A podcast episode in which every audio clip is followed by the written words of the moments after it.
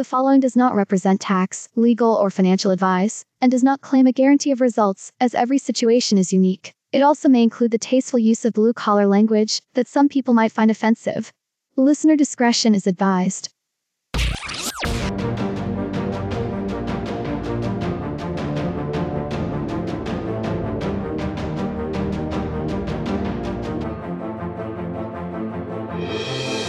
Anthony Crane from MoneyGodfather.com, and it is with great pleasure that I introduce to you your Money Godfather podcast, where we're going to be discussing the secrets of the universe, how to teleport, how to talk to animals. And then you're going to ask yourself, well, Godfather, what does that have to do with money? And I'm going to say, absolutely nothing because ain't nobody got time for that. But what we are going to discuss is how to find clarity in defining what you want and why.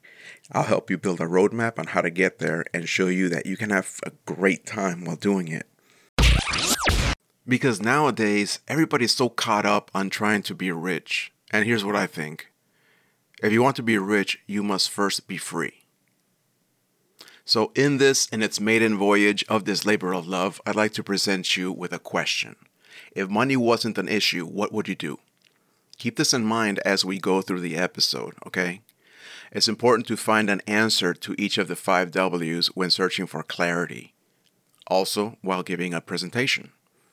They are the who, what, why, where, or how, and when, right? And that, that kind of reminds me of Dodgeball with Ben Stiller when he says, Remember the five D's of Dodgeball? Dodge, duck, dive, dip, and dodge. Awkward repeating dodge, I know, but it's funny. It would seem they really didn't think that through. Or did they? So let me take a sip of coffee and we'll get started, shall we? So let's start with the who. Who am I? My name is Anthony Crane. I'm a U.S. Navy veteran of 16 years, in which during that adventurous time I had a chance to live in Japan and visit many countries in Asia. Every single one of them was its own adventure. I later did a tour in recruiting duty where I learned sales and marketing and was later a linguist where I also studied communication and leadership. Today, I'm a real estate investor, and part of my own challenge is to constantly be stepping out of my comfort zone and trying new things. So I started this podcast for you. My goal is to share with you everything I have learned about money that I wish someone would have taken the time to teach me. But the biggest part of the problem is that neither my parents or my teachers or anybody in my circle of influence had this knowledge to begin with. So I suppose that would be the what. Now, why? I'm doing this for three main reasons. The first is the internet is and has been for decades the greatest innovation of our generation. The way we communicate with each other and the ease in which information flows is incredible if you stop to think about it for just a second. The problem is that there is so much information that it's hard to sift through the garbage and sort what's real and what's not. It's prudent to take everything with a grain of salt and a healthy dose of skepticism. My aim is to give you the ugly truth in all its gross vomit inducing glory and share with you what works and what actually doesn't.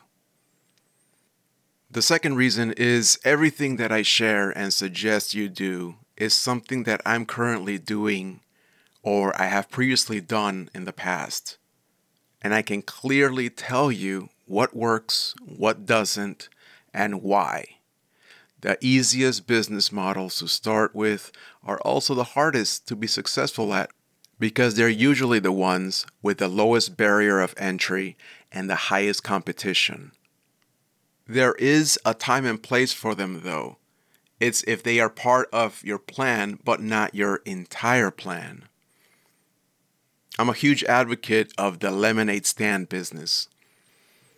So, for example, if your purpose is only to establish a lemonade stand to raise seed money or your initial capital, then that's okay.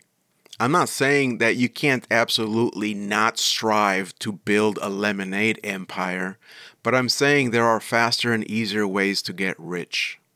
Thirdly, I too had to learn from someone. But before the internet, it was much harder to find genuine mentors and to weed out the charlatans. For everything that I've learned so far is that there are two camps of practices. There's the good camp and then there's the bad camp. In the good camp are those that teach you to pace yourself one step at a time, be patient, enjoy the journey, focus on helping others more than making a ton of money. Slow, boring, but real. In the bad camp are the get rich quick schemes. We've all heard it, right? Copy and paste videos and make Brazilians of dollars by the end of the month. Shiny, sexy, but fake. This one simple trick made me $11 billion and without leaving my mom's basement. You know the type. Today, I have the obligation to pay it forward. And soon you will too. Now, where? Well, obviously, in this, your favorite podcasting platform. I'm currently broadcasting from the great state of Georgia but you may also find me at moneygodfather.com. I plan to start a newsletter, maybe a blog, uh, but over there is where you'll find announcements, freebies, giveaways, etc., etc., etc., right? The site is a work in progress, so please bear with me, okay? Be kind. I am not a programmer. If you like, you can also just send me an email to office at moneygodfather.com. I try my best to personally respond to every single one. When? Every week. I'm tackling all the systems and tasks myself in order to learn everything that goes on behind the scenes during the production of this podcast. This is a common practice you'll hear me say again. Just as rehabbing houses, how do you know what good work looks like? if you've never done it yourself. And as for what I did when money stopped being an issue, was not to buy mansions and fast cars and invite Jay Leno for a cup of coffee. It was to eat better and take better care of myself.